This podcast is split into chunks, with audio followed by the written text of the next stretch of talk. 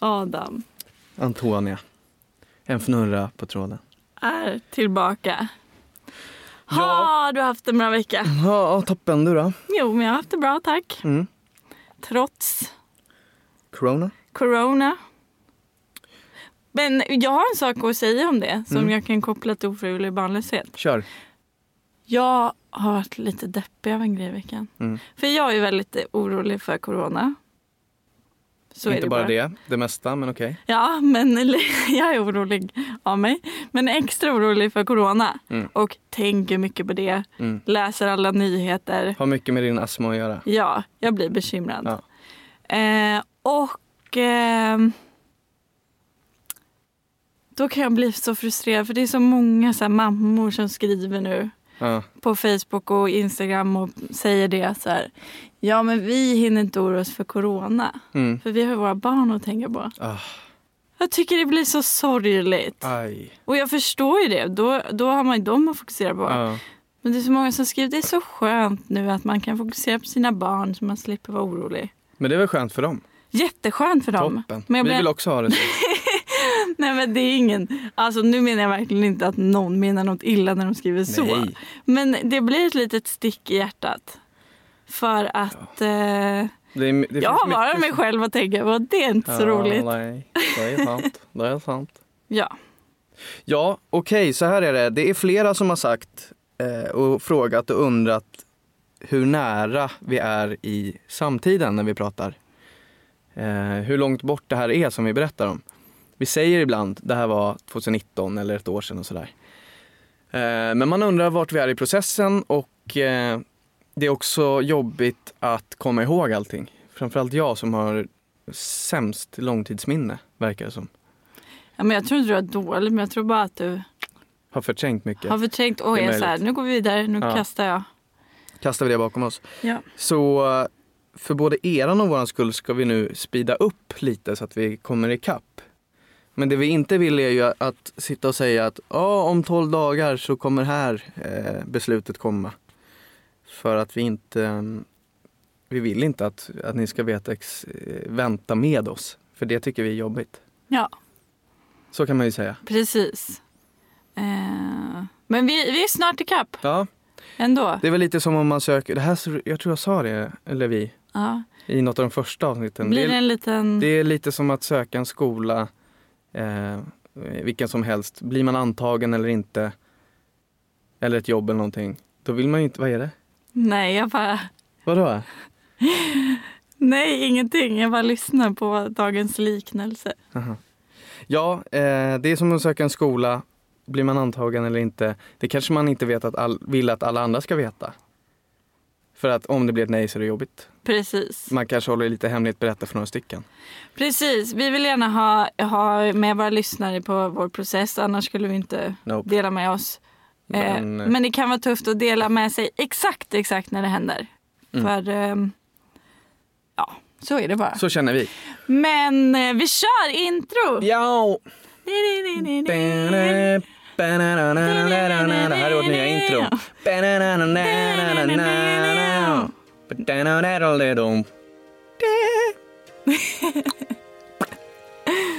Nu kommer det riktiga introt. Ja.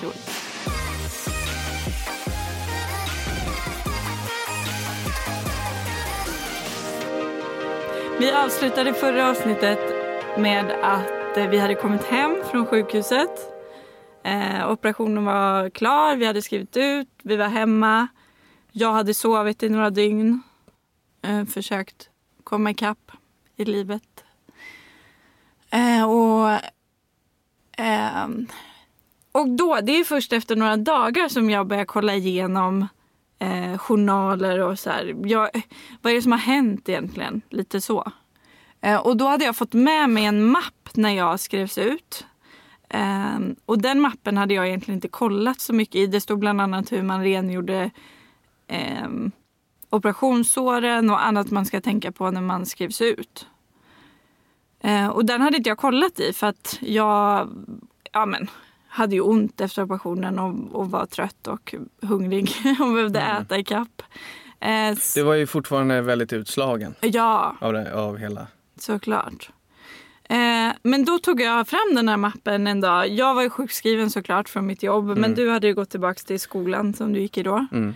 Eh, och ehm, jag tror att du var på skolan Mhm. när jag öppnade den här mappen. Mm. Och så läser jag så här. Ja men då är det så här färdig text där det står så här. Vi har eh, utfört en operation där vi har tagit bort. Och sen får läkaren fylla i vad man har tagit bort. Mm. Så det första är färdigtryckt men sen fyller man i. Och då står det så här. Din vänstra äggstock. Eh, och jag hade ju snyggt. Jag hade ju skrivit ut Eh, när jag skrevs ut så, och efter operationen så sa de ju att vi har tagit bort din vänstra äggledare. Och det är ju två helt olika saker. Precis. Jag har ju lärt mig mer av den här resan än sex och samlevnadsundervisningen någonsin. Ja, du Eller- kan verkligen. Eller så hängde jag bara inte med. Då. Nej men också, även jag har lärt Ja, mig. men äggledarna, de sveper. Jag trodde att de satt fast i äggstockarna, men det gör de inte. Äggstockarna sitter eh, själv, själva ja. från liv, eh, livmodern. Eller ja. De kan svepa. Och då sveper de här och fångar upp ägg som lossnar under ägglossningen. Precis, Så och även om... Äggen ploppar ur och svävar fritt. Då kommer den och suger in den där. Och så vandrar den då i äggledaren. Ja, Så de hänger, de hänger liksom inte ihop äggledaren och äggstocken. Mind blown. mind Vilken blown. jävla kropp. Precis, och det är därför när man tar bort en äggledare Wow. som man kan... Eh, eh, som ändå liksom äggen på den sidan där man har tagit bort äggledaren kan plockas upp av den högre äggledaren. Ja, Det är ännu sjukare att den här äggledaren som sveper, försvinner den andra, ja då, hjälp, då kommer den, den andra kan liksom röra sig fritt till andra sidan. Ja, det är helt galet. Det Så är att- galet. En äggledare kan ta hand om två äggstockar. Mind overblown alltså. Precis. Och sen kanske den inte Vilken kan fånga upp kropp. alla ägg då utan det kanske blir lite färre. Men den Men kan den ändå kan. fånga upp. Det är helt sjukt. Men då får jag ju en Vänta, lapp. låt det smälta. Wow. Nej, nu låter det som att jag är nära det, men det är otroligt häftigt. Det är häftigt. Det är väl hela den här processen, hur jobbig den må vara, så är det också häftigt på sina ställen. Men att den ena äggledaren kan känna av att den andra är borta och då måste hoppa dit. Den måste vikariera. Ja, Det är helt galet. Men nu vill jag Wow. komma tillbaka till historien. Ja, Anna. Det är jättehäftigt. Men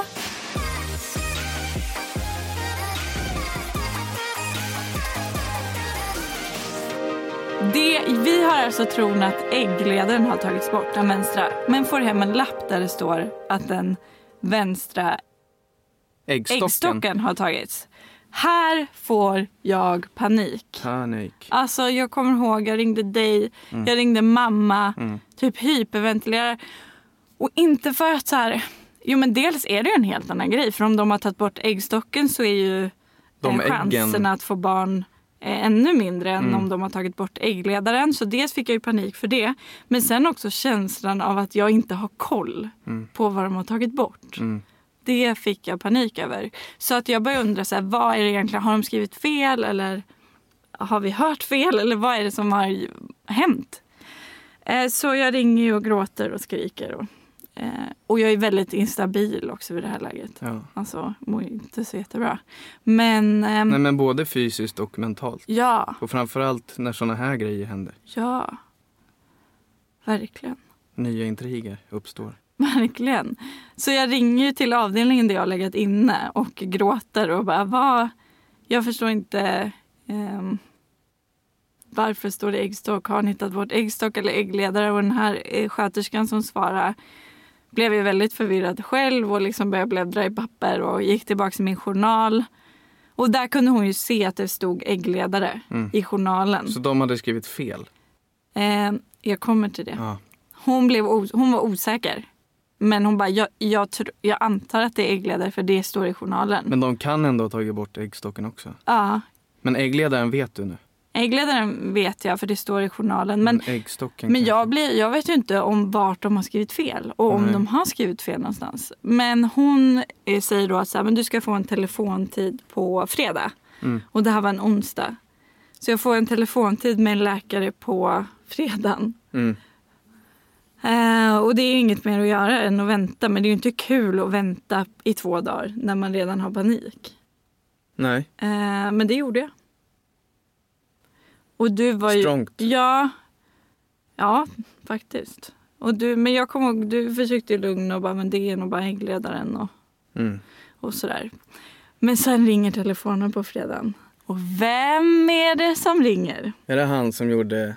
Det är inte telefongynekologen. Nej, är det Falköping? Nej, utan Det är överläkaren. det är överläkaren som ringer. Dum, dum, dum. Alltså hon som hade då eh, fått ett litet breakdown. ja. eh, in hos oss innan operationen. Eh, hon ringer och eh, ja, men jag såg att jag skulle ringa upp det här. Vad, du, vad tänker du på? Och så sa jag jo men jag har fått hem en lapp här där det står att ni har tagit bort vänster äggstock. Eh, varpå hon började typ skratta. Eh, Men bara, det här är en, det här, hon är ju inte längre människa. Hon är bara en karikatyr på en ond person. Ja men alltså hon skrattade inte ont. Jag har den! Det, är, det är inte för inte som man i skräckfilmer vaknar upp och så bara har man stygn och någon har plockat levern och sånt där. Nej. Det var ju så jag tänkte. Absolut inte. Nej. Hon skrattade ju nervös. Alltså, ja, Eh. mer som hon bara, du jag har skrivit fel. Det är såklart det ska stå vänster äggledare, inte Mhm. Men jag tog äggstock. också stocken. Nej, men hon hade inte tagit. Hon hade skrivit fel. Men, men, eh, men jag kommer ihåg att jag blev lite sur. Att hon, Mm. hon skratt, alltså så här, nervös skratt istället för att bara...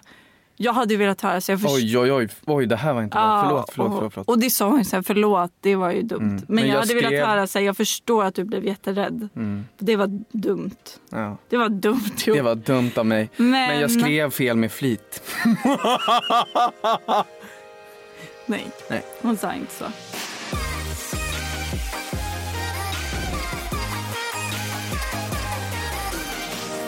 Det går några dagar till, jag är fortfarande sjukskriven. Jag kommer ihåg att man var tvungen att eh, försöka röra lite på sig.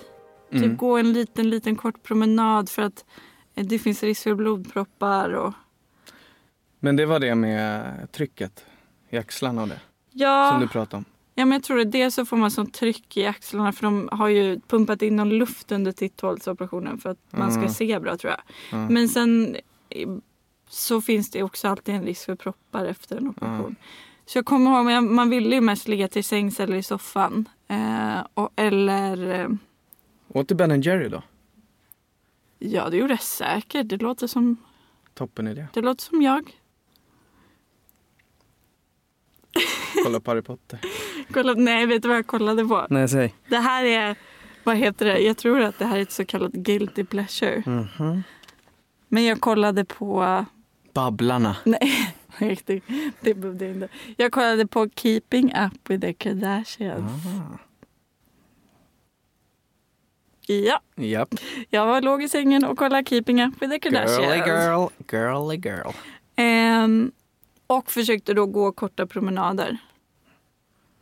Det här var ju i februari. Det var inte jättekul. Nej, väder. Men under den här sjukskrivningen så blev ju vädret bättre och bättre för jag var ju hemma ett par månader. Just det. Så det var ju ändå, Jag minns. det var ändå något positivt. Det minns jag faktiskt. Men i alla fall, några dagar efter att vi har rätt ut det här med äggstocken och äggledaren eh, så börjar jag gå tillbaka till min journal. Man kan ju logga in på 1177 och läsa sin egen journal. Toppen grej. Och jag tycker att det eh, är bra att kunna göra. För att kunna så här bearbeta men också för att eh, jag tycker det är intressant. Mm. Jag är ju lite intresserad av sånt där. Mm. Eh, och då går jag in på min journal och där kan man då läsa sin operationsberättelse. Och eh, vid den här tiden så väntade jag på att eh, en läkare, alltså hon som hade gjort operationen skulle ringa upp mig.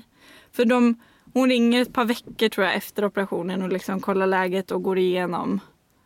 Eh, Alltså den personen som har gjort operationen. Precis. Inte överläkaren. inte överläkaren Ja. utan en annan. Men hon skulle ringa i veckan och då läste jag igenom min journal inför det. Mm.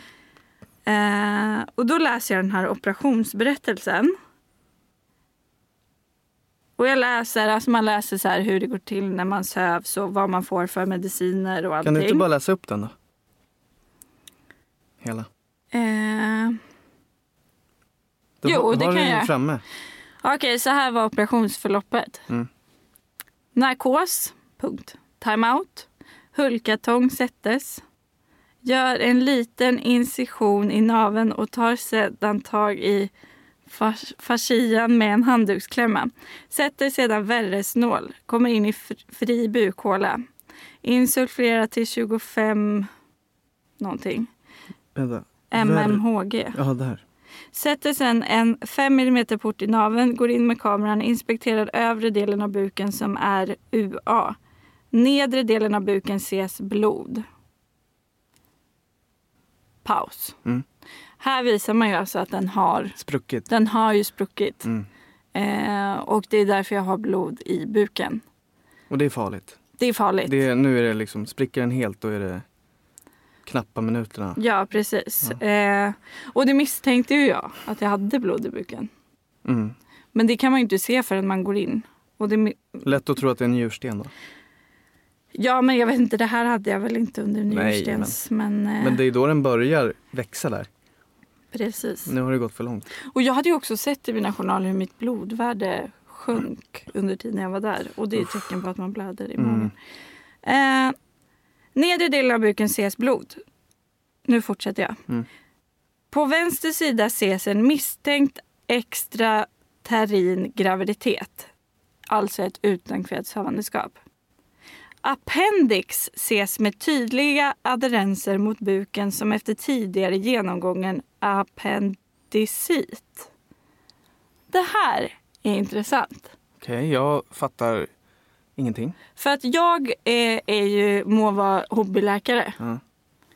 Men min mamma, Hon är hobbyläkare. Ö, hon är hobbyöverläkare. hon är hobbyöverläkare. Ja, är så sant. hon läste också den här operationsberättelsen och bara, men vänta lite nu, appendix, det betyder blindtarm.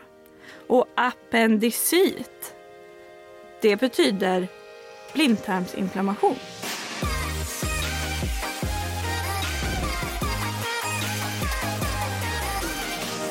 Så det står alltså blindtarmen syns med tydliga adherenser mot buken som efter tidigare genomgången blindtarmsinflammation.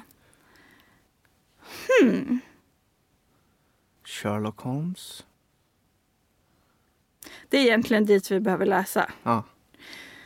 Eh, för det här är ju intressant. För det betyder, jag bara, men blindtarmsinflammation. Jag har aldrig haft en blindtarmsinflammation. Nej. Och Ja. det har man ju hört, eller har jag hört under hela min uppväxt och i skolan att det är ju svinont. Alltså får man det, dels tar man ju bort den för att den egentligen inte har någon funktion egentligen. Tror jag. Mm. Men att det, att det gör så jävla ont. Ja. Eh, Så så, du borde ju ha märkt av det. Ja. Så jag förstår ingenting och väntar på att den här läkaren ska ringa upp ju så att man kan fråga. Mm. Eh, och hon ringer upp efter ett par dagar eh, ja, men och börjar förklara så här, ja, men hur operationen gick och att liksom, det gick bra och vi fick bort utomkvedshavandeskapet och att de då blev tvungna att även ta bort min vänsteräggledare för att den var så förstörd att den Mm. var obrukbar liksom ändå så att de hade tagit bort den. Ehm, och de hade, ja men så hon pratade på sådär. Eh, men sa inte så mycket, hon sa inget om blindtarmen och det. Och då sa jag, men jag har läst i journalen, jag är sån här jobbig patient. Jag Nej, har läst bra, i journalen, men det behöver man ju vara uppenbarligen. Ja. Och där stod det någonting om min blindtarm. Och då säger hon så här, ja men precis, det, utan vi har ju upptäckt att eh, ja, men det här beror ju på din tidigare blindtarmsinflammation. Mm.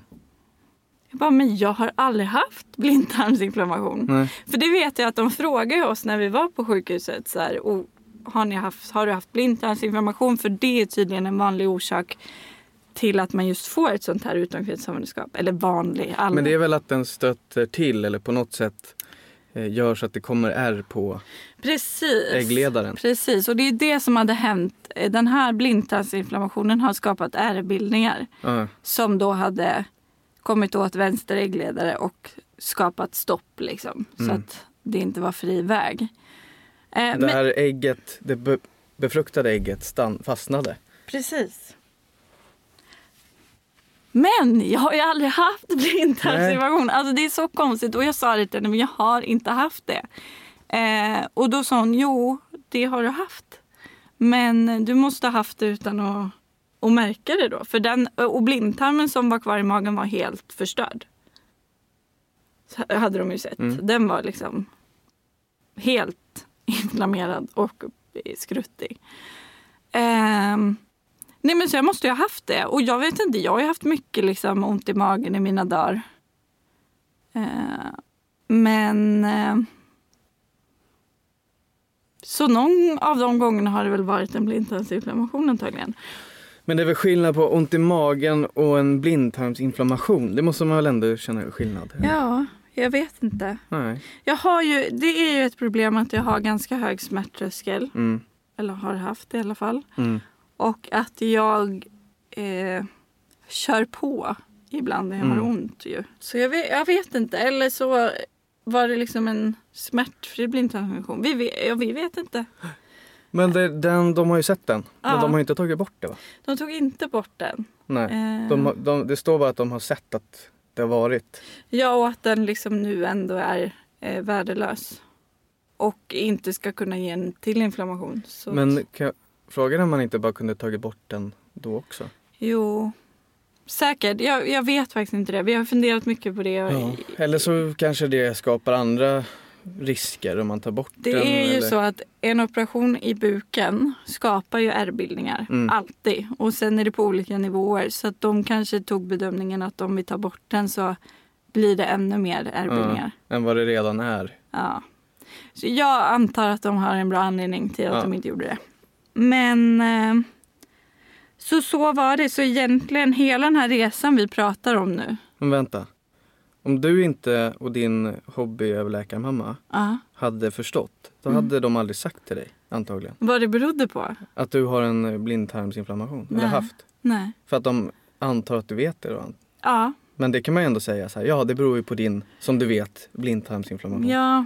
Nej, det var konstigt. Ah, weird. Jag hon kanske hade sagt det till slut men jag hann ju fråga innan i alla fall. Ja. Men det kändes inte som om hon skulle det. Ja, ja. Väldigt märkligt. Men egentligen så hela den här resan som vi berättar om nu ehm, startade egentligen då med en blindtarmsinflammation som jag aldrig har känt. ja. Någon gång i livet. Någon gång i livet. Det är ju så konstigt. Men också på något sätt tycker jag att när hon sa det så känner jag också så här, okej, men det hade inte jag kunnat göra någonting åt. Nej, För det är ju lätt i sådana här situationer och när det gäller eh, infertilitet ja, att man liksom skyller lite på sig själv. på sig själv. Ja, Att eh, du känner att det är ditt fel att, att det inte funkar. ja precis. Och jag, jag, borde aldrig ha druckit när jag var 14. Skulle aldrig varit full då. ja, Det är just, därför. ja, Eller? ja, Typ sånt. ja, det var ing, eh, jo, Jag säger inte att jag har du... inte tänkt exakt så, men Nej, jag fattar hur du förstår jag.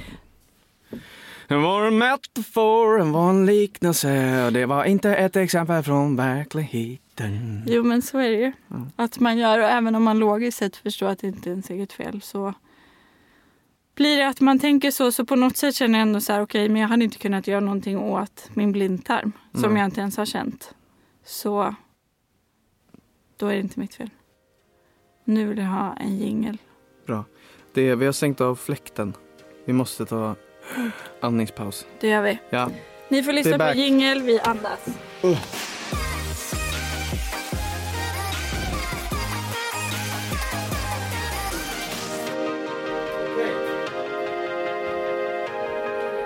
Okej, vi kör. Okej. Tillbaka till katakomberna. Nu ska jag prata om, visste du att, tre saker som brunbjörnen inte äter. Sig själv, svamp och faktiskt bär. Nej, det är jag som ska prata. Igen. Aha. Nej, men vi kan prata lite ihop. Pratar du? Ehm, Ja, okej. Det var ju ett par tuffa månader efter den här operationen för det är mycket att hantera. Man ska hantera eh, alltså ens fysiska mående Mm. med de här operationssåren som ska läka och magen som gör ont och snippan som gör ont. Och, eh, och sen också eh, hantera att man kunde ha dött och sen hantera att vi har förlorat en graviditet. Så det var mycket att ta in de här eh, månaderna efter. Och det håller vi fortfarande på att bearbeta tror jag. Mm. Men eh, på ett annat sätt. Men jag kommer ihåg att det var tufft. Och så kommer jag ihåg att det kändes som att sen när det hade gått några veckor så bara så här, men nu måste jag vara glad.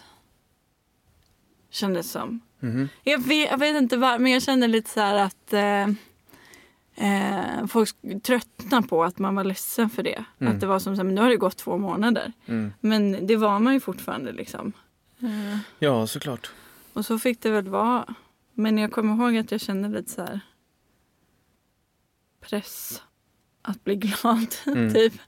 Men ehm, ja, efter ett par månader så började jag jobba igen och livet gick väl tillbaks till det vanliga. Du gick i skolan. Ja, men eh, nästa steg är ju att vi ska bli gravida igen. Vanlig väg. Precis. Så här är det. För att få en fertilitetsutredning så måste man ha försökt i ett år att bli gravid. Mm. eh, aktivt. Mm. Eh, och vi hade ju försökt massa månader, kanske tio månader, innan det här utomkvedshavandeskapet. Men i och med att vi blev gravida med det här utomkvedshavandeskapet Mm. så började året om. Åh nej. Jo, åh nej. Men jag visste inte. Jo, men det var det, vi fick det beskedet att så här, för det, det var ju det första jag frågade under utskrivningen, när kan, alltså hur går vi tillväga nu, ska vi fortsätta? De bara ja, nu börjar året om liksom. Så ni ska försöka hemma ett år till, sen kan ni få. Men vi har ju ändå försökt. Det spelar ingen roll. Har man blivit gravid, sa de. Ja. Har man blivit gravid så visar det att, att det funkar. Fast det gör ju ändå inte det. det här, jag tycker att det här är en konstig regel i vissa fall. Jag tycker man Mm. måste se till fallet. För Ja. det uppenbarligen funkar inte någonting. Men eh, så året skulle nu börja om. Så det handlade om att jag behövde återhämta min kropp så att vi kunde börja igen. Mm. Och det tog väl ett par månader och sen började vi igen. Ja, men det var, det var väl där till början av sommaren. Eller? Ja, Så från januari, till maj typ. ja. Så försökte vi inte. Nej. För att din kropp skulle läka. Precis. Eh, men jag tror vi började försöka runt maj 2019. Mm. Alltså ett år sedan. Och då har vi försökt ett år. Precis. Ja. Eh, men det är bara att börja om. Men det här var ju ingen rolig period alltså. Nej. Ska jag berätta om vad jag, Ja, jag tycker. hur jag eh, upplevde det?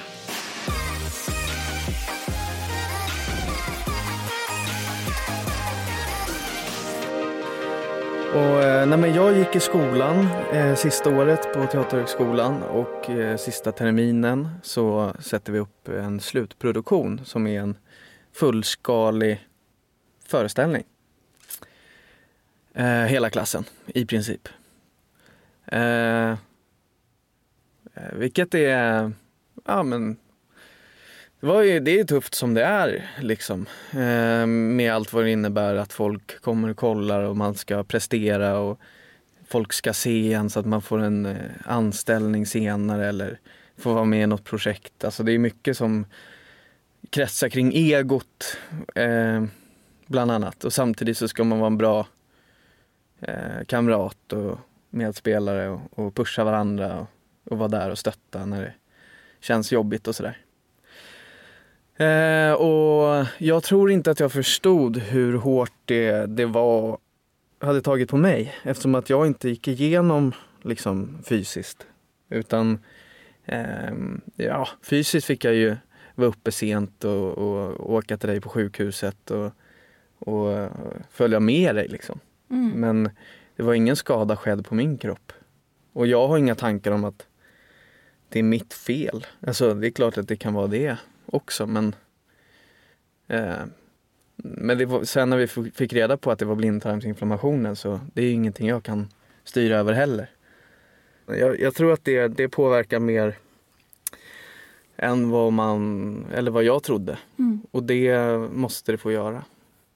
Eller måste få göra, men det, och det, är, inte, det är inte att jag jämför. Nej! Det går ju inte. Alltså det är så här, men däremot så må man, är man under en eh, pressad situation i livet och det här kommer, då det blir för mycket liksom. Ja, men jag tycker att det är självklart. Att du... eh, Jo men det är inte det tror jag. Nej, jag vet. Men för mig är det det. Att det, är så här, det handlar inte om att du jämför dig med mig. Nej. Men det handlar om att du också har genomgått något. Du har också förlorat eh, den här liksom bebisen som vi ändå hade börjat tänka på. Mm. Eh, och dessutom eh, kunna ha förlorat mig. Alltså, jag jag vet inte. Jag tycker det är viktigt att ta upp att det finns ju också alltid en partner i de här lägena. Mm. Eller i- oftast. Mm. Eh, och den... ehm, Eller andra anhöriga liksom. eller andra anhöriga och som också känner saker. Ja. Och det måste få vara så. Men jag, kommer, jag tror att en del av, av min strategi genom livet har varit att förtränga jobbiga saker. Och eh, bråk och vad fan som helst, bara förtränga det. Och jag tror att det, med mitt minne då, är att jag förtränger lite allt möjligt ibland. Som kan vara lite för jobbigt. Och många gånger när vi pratar om ja, men det där mötet och det här bla bla bla. Jag kommer inte ihåg det alltså. Det är bara, och sen kanske jag får någon liten sån här brownout. Alltså blackout. Då, Ja, Men- brown. ja men till, har jag hört att det heter. Ja. Blackout, då, då är det helt svart. Mm. Typ om du är bakfull och inte kommer ihåg någonting vad som hände. Då är det blackout. Om du har små fragment. Ja just det, vi var där och sen hände det där. Men mellan det är det bara black. Då är det små bruna fläckar typ. Ja, det, jag tror, det har jag ju liksom. Jag, jag kan komma ihåg vissa saker men mycket är fan borta alltså. Och sen fick jag ju någon panikångestattack under en föreställning. Som var Just det. fan brutal. Och det, det tror jag hade med det här att göra också. Att det Ja. bara, jag bara kände att det, det, nu, är, nu är det liksom för mycket. Ja, och sen pressen eh, på det också att försöka skaffa barn. Mm. Hade vi börjat med då Mm. igen. Och det är, det är ingen, eh, inget kul med att skaffa barn på beställning eller vad man ska säga. Nej. Nej, det blir en prestation då. Snarare än en kärleksakt. Ja, Kan jag uppleva ibland. ja. Eh, verkligen. Ja, precis. Man skojar mycket om det i filmer. Ja. Alltså så här, amerikanska komedier Ja. typ där det är så här. Får inte upp den. Ja, eller så här, nu är det dags. Ja. Och så sticker man in i något förråd. Ja, ägglossning. Och så skrattar man typ. Eh, det är kul en gång. Sen är det inte kul Nej. längre. Liksom. Det, det finns faktiskt inget roligt med, eh, Sådana skämt är ju kul. Ja, Men det är inte kul att vara i det. nej, Nej. nej, nej.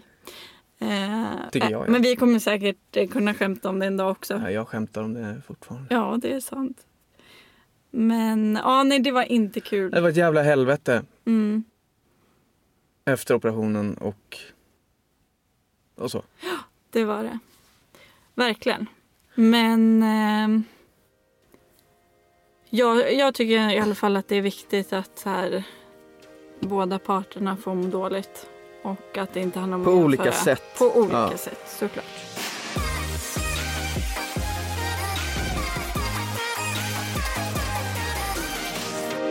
Men, eh, jo, men så här, fortsättningen då så. eh, Vi håller ju, kämpar ju på och försöker bli gravida. Ett jättestort problem som har uppstått efter operationen är att eh, jag har sådana smärtor vid ägglossning Mm, eh, och vid mens. Mm. Som jag inte har haft på det sättet förut. mm, Alls. Eh, särskilt vid ägglossning ju mm. var ju ett stort problem. För har man så ont vid ägglossning då är det svårt att också skapa ett barn. Och eh, det, jag började ju åka in alltså till gynakuten och till olika gynekologer varje gång jag hade eh, ägglossning för att jag hade ont. Och det de kunde se var ju typ att jag hade börjat få liksom ganska stora cystor varje ägglossning. Alltså Mm. ofarliga cystor. Ehm, men stora som liksom tryckte på Och det var ju det som gjorde ont. Och de här systrarna försvann efter ägglossningen men sen kom de tillbaka till nästa. Eh, och så höll det på. Eh, och jag var väldigt frustrerad under den här tiden för att jag ville bara... Det, det blir ju också, har man väl liksom haft ett missfall eller så förlorat eh, den här bilden av bebisen man skulle ha fått. Eh, jag, blev lite, man, jag blev lite desperat efter det. Jag ska inte säga att alla blir det, men jag blev det. Mm. Och är lite fortfarande. Eh, men, eller ja, jag är det, jag behöver inte säga lite. Mm. men det blir ju, om man vill ha barn innan så blir det på något sätt så här det enda man tänker på. Mm. Eh, så därför var det så frustrerande att inte kunna... Så jag åkte runt olika gynekologer, olika, försökte få svar, liksom, vad kan vi göra? Eh, och sen kom jag till en gynekolog som gav oss de här långa, långa pinnarna. Just det. Eh, och hennes förslag var att vi skulle... Eh, eftersom jag hade ont när jag hade ägglossning så kunde vi använda såna här pin, det är såna långa, långa pipetter. Typ. Vi kan lägga ut en bild på dem. Mm. Eh, och då ska man typ själv inseminera. Mm. Eh, så det tyckte hon att vi skulle göra. Jag tyckte det kändes... Eh, ja, det är klart att det var en idé och Mm. det kan säkert funka för en del. Men jag kände att det var något fel på mig Mm. in i min kropp. Så att det är så här, jag vet inte ens om jag vill bli gravid innan jag vet vad som är felet. Mm. Eh, men hon tipsar ju också då om att börja ringa runt till fertilitetskliniker Mm. som är, och, och få en fertilitetsutredning. Och nu, hade det väl, nu har det gått, nu är det ju höst 2019 så det hade ju gått ja, men ett halvår snart från att vi hade börjat försöka igen. Så det hade ju inte gått ett år riktigt men hon bara du kan alltid ringa och kolla. Eh, och då ringde jag till någon först och de hade inte tid på flera månader. Alltså det var lång väntetid men de tipsade om en annan klinik som jag ringde upp. Eh, och de sa att eh, ja, men jag förklarade mitt läge att jag hade opererat bort en äggledare och att eh, jag hade smärtor och sådär. Och de sa att det var självklart att vi skulle få en fertilitetsutredning. Mm. Och det var jätte, jätte, jätteskönt. För det betyder att vi behövde inte vänta ett halvår till Mm. innan vi fick det. Utan vi fick en tid att komma dit. Och eh, hur det går får ni reda på i nästa avsnitt Dum, dum, dum. av Antonija Adam, en fnurra på tråden. Vi ses när vi ses. Ha en bra vecka! Ha det! Hej då!